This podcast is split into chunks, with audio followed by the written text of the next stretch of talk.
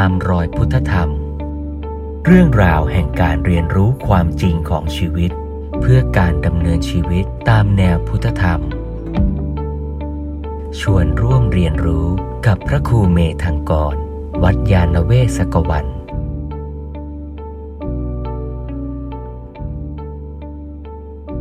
ลำดับความแรงของการให้ผลของกรรม พระพุทธเจ้าก็ทรงแสดงไว้อีกชุดหนึ่งเป็นสี่ประการ หนึ่งก็คือกรรมหนัก คือกรรมที่ทำด้วยเจตนา หนักแน่น รุนแรง เรียกว่าคารุกรรมคารุกรรมนี่เป็นฝ่ายดีก็ได้ ฝ่ายชั่วก็ได้คารุกรรมฝ่ายดีก็คือการที่ทำฌานเจริญสมถกรรมฐานจนกระทั่งได้รูปฌานก็ตาม อรูปฌานก็ตาม นี่เป็นวัวขาวตัวใหญ่ ถ้าทำได้ฌานไม่เสื่อม วัวพวกนี้ส่งผลก่อนตัวอื่นๆได้โดยง่าย ส่วนวัวดำตัวใหญ่ที่เป็นครุกรรมก็คืออนันตริยกรรม กรรมหนัก ได้แก่การทำสงแตกแยกทำพระพุทธเจ้าห่อพระโลหิต การฆ่าพระอรหันต์ฆ่าแม่ฆ่าพ่อ นี่เป็นกรรมหนัก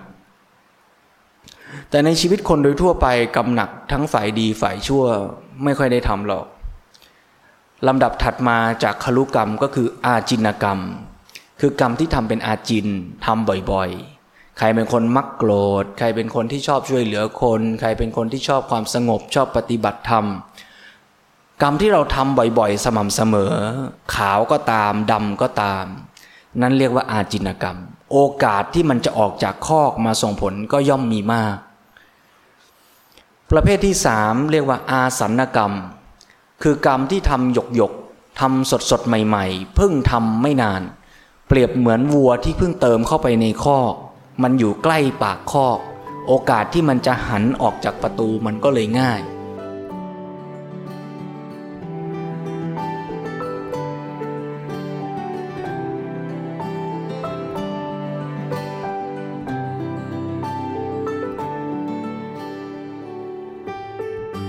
และนั่นก็เป็นเหตุผลหนึ่งที่ทำให้คนไทยเรามักจะบอกกันว่าคนใกล้ตายให้พยายามทำกุศลทำความดีนึกถึงสิ่งดีๆ เข้าไว้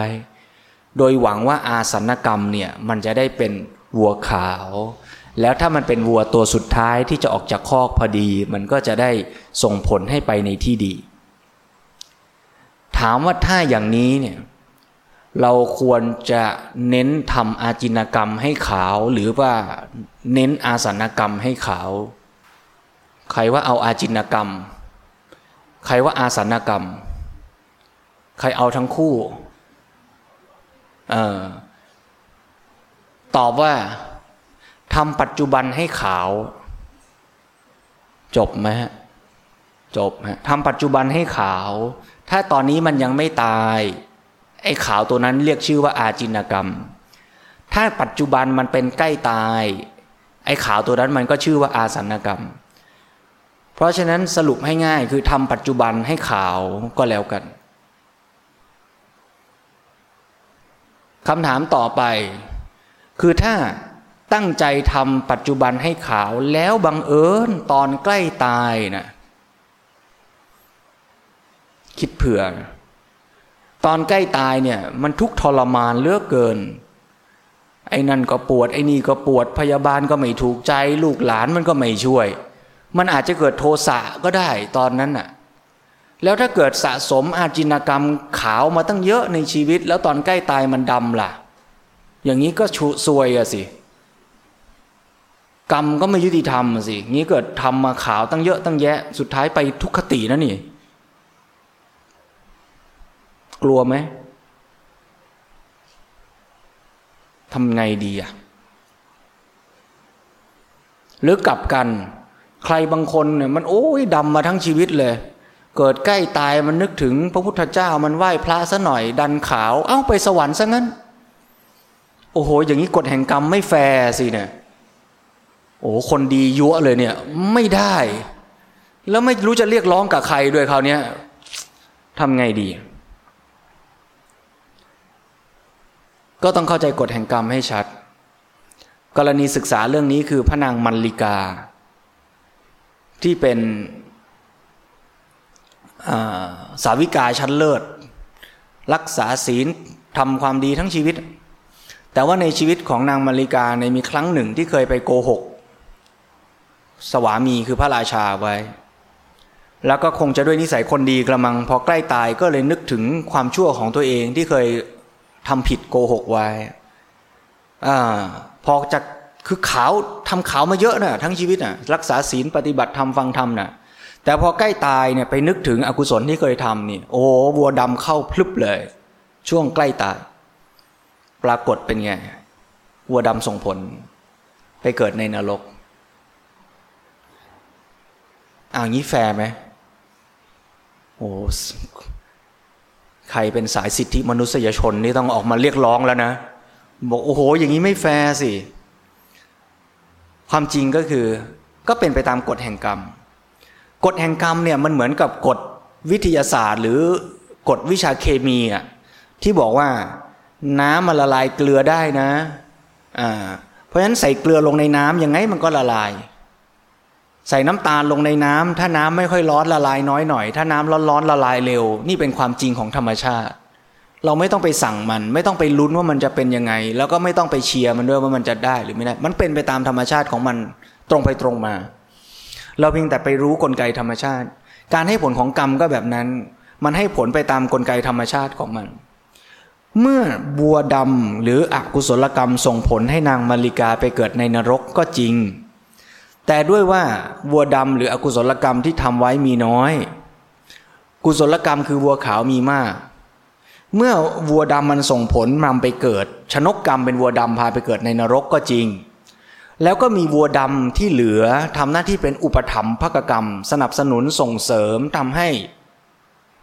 มีชีวิตอยู่ในนรกสืบต่อมา แต่วัวดำมีจำนวนน้อย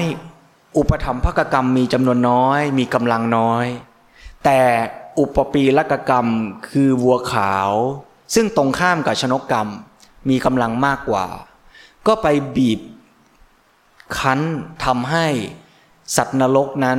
มีอายุไขอยู่ในนรกได้น้อย เพียงแค่เจ็ดวัน สัตว์นรกนั้นก็ตายจากนรก แล้ววัวขาวที่เหลือก็ส่งผลทำให้ไปเกิดบนสวรรค์ อย่างนี้แฟร์ไหมเนี่ยคือกฎแห่งกรรม เพราะนั้นเราเข้าใจกฎแห่งกรรมรวมๆอย่างนี้เนี่ย เราจะไม่ต้องกังวลว่า จะต้องไปลุ้นตัดสินชีวิตทั้งชีวิตด้วยเฮือกสุดท้ายเฮือกเดียว ไม่งั้นบางทีบางคนพอไปเรียนเรื่องความตายเนี่ยแล้วก็ไปกังวลตรงเฮือกสุดท้ายนะ่ะแล้วสุดท้ายเลยไม่แคร์ทั้งชีวิตเลยนะรอลุ้นเอาเฮือกสุดท้ายเฮือกเดียวอะ ทั้งชีวิตอาจินกรรม ขาวดำฉันไม่สน เดี๋ยวฉันจะรอลุ้นไอ้เฮือกสุดท้ายขอเฮือกเนี้ยเป็นขาวสบายใจแล้ว แล้วถามว่าถ้าถ้าทั้งชีวิตดำปึ๊ดเลยนะ่ะ แล้วขาวเฮือกสุดท้ายเฮือกหนึ่งเอาเหรออาจจะได้ไปสวรรค์ก็ได้นะ ไปเฮือกเดียวนะ่ะ เกิดบนสวรรค์เฮือกหายใจหนึ่งเฮือกอ้อสวรรค์ แล้วก็หมดตายเลยลงนรกต่อเนี่ยก็คงไม่คุ้มอะนะเพราะฉะนั้น เรื่องที่พูดมาทั้งหมดก็ชวนให้เห็นว่า การให้ผลของกรรมเนี่ยมันยุติธรรมตามธรรมชาติของมันอะเราไม่ต้องไปลุ้นผลน่ะหน้าที่ของเรานะ แทนที่จะเอาเอาความเหน็ดเหนื่อยของใจไปลุ้นผลว่า โอ้ยเราจะได้ไปเกิดที่ไหนเนาะเราจะได้รับผลของกรรมยังไงเนาะเราจะได้สุขไหมเนาะเราจะทุกข์ไหมเนาะเอากำลังที่มีทั้งหมดมาใส่ใจตรงปัจจุบันตอนนี้ดีกว่า ว่าตอนนี้กำลังทำยังไงจะทำกรรมใหม่ให้เป็นวัวขาวไม่ดำ ให้ได้ แล้วถ้าทำเหตุอย่างนี้ได้ โอกาสที่ผลมันจะดีเดี๋ยวมันดีเอง ไม่ต้องไปนั่งลุ้นให้เหนื่อย เพราะฉะนั้นพูดมาตั้งครึ่งชั่วโมงก็ข้อสรุปเดิมกับเมื่อชั่วโมงที่แล้วคือต้องมีสติ อะไรเกิดขึ้นในชีวิตก็ต้องตัดสินใจทำให้เป็นวัวขาวให้ได้ เอาอีกหน่อยหนึ่งให้จบกรรม 12 เมื่อกี้พูดกรรม 12 ไปชุดละ 4 ข้อ 2 ชุดแล้วนะ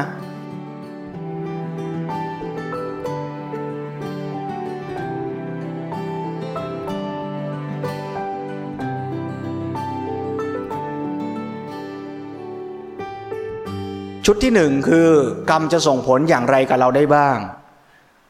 หนึ่งส่งผลเป็นชนกกรรมพาไปเกิดสองอุปถัมภ์ทำให้อยู่ในภพนั้น ลักษณะแบบนั้นได้นานๆสามอุปปีลกกรรมบีบคั้นทำให้อยู่ไม่นานสี่อุปคาตกกรรมตัดรอนทำให้ตายทันทีไอ้ตายทันทีนี่ตายดีก็ได้ตายชั่วก็ได้นะ อย่าเพิ่งไปตัดสินว่าคนตายด้วยอุบัติเหตุตายฉับพลันทันทีจะตายไม่ดีเสมอไปไม่แน่นะอ่า คนบางคนในพุทธประวัติเนี่ยตายทันทีทันใดเลย เพราะทำบุญเยอะไปเกิดในสวรรค์ทันทีก็มีนะอ่าเพราะฉะนั้นรูปแบบการตายไม่ใช่ตัวตัดสินว่าตายดีตายไม่ดี ชุดที่สองเป็นการอธิบายว่ากรรมจะมีความแรงในการให้ผลของกรรมมากน้อยต่างกันอย่างไร คือเปรียบเทียบเหมือนว่าเป็นวัวตัวเล็กตัวใหญ่ ขึ้นอยู่กับกำลังของเจตนาที่มากที่สุดอันที่หนึ่งเรียกว่าคารุกรรม อันที่สองคืออาจินกรรม กรรมที่ทำเป็นอาจิน อันที่สามอาสันกรรม กรรมที่ทำหยกหยก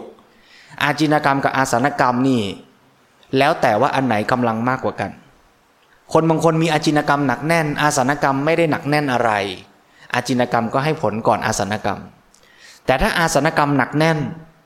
อาจินกรรมทั้งชีวิตไม่ได้เป็นคนที่มีความทำกรรมชนิดใดชนิดหนึ่ง เป็นประจำไม่ใช่คนมักโกรธ ไม่ใช่คนชอบทำบุญอะไร ทำกรรมทั่วๆเรียรายไป อาสนกรรมก็อาจจะมีกำลังมากกว่าอาจินกรรมก็ได้ อันนี้ในคัมภีร์จึงปรากฏคำอธิบายทั้งสองแบบ ว่าอาจินกรรมก่อนอาสนกรรมก็ได้ อาสนกรรมก่อนอาจินกรรมก็ได้ ส่วนอันที่สี่เรียกว่ากตัตตากรรม คือกรรมที่ทำด้วยเจตนาอ่อนให้ผลสุดท้าย คือกรรมที่ทำโดยไม่ได้ตั้งเจตนาหนักแน่น หรือกรรมที่ทำโดยเข้าใจผิด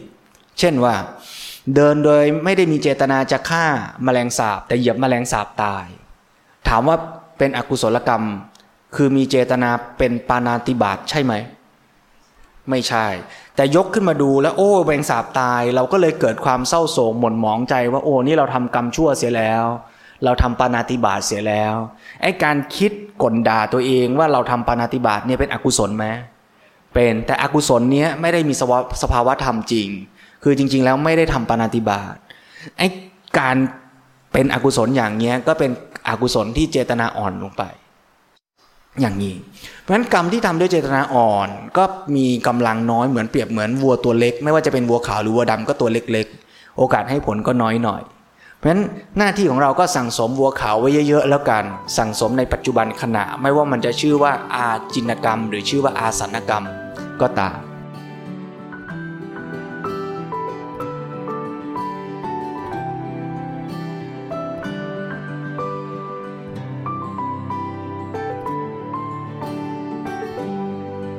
ตามรอยพุทธธรรม เรื่องราวแห่งการเรียนรู้ความจริงของชีวิต เพื่อการดำเนินชีวิตตามแนวพุทธธรรม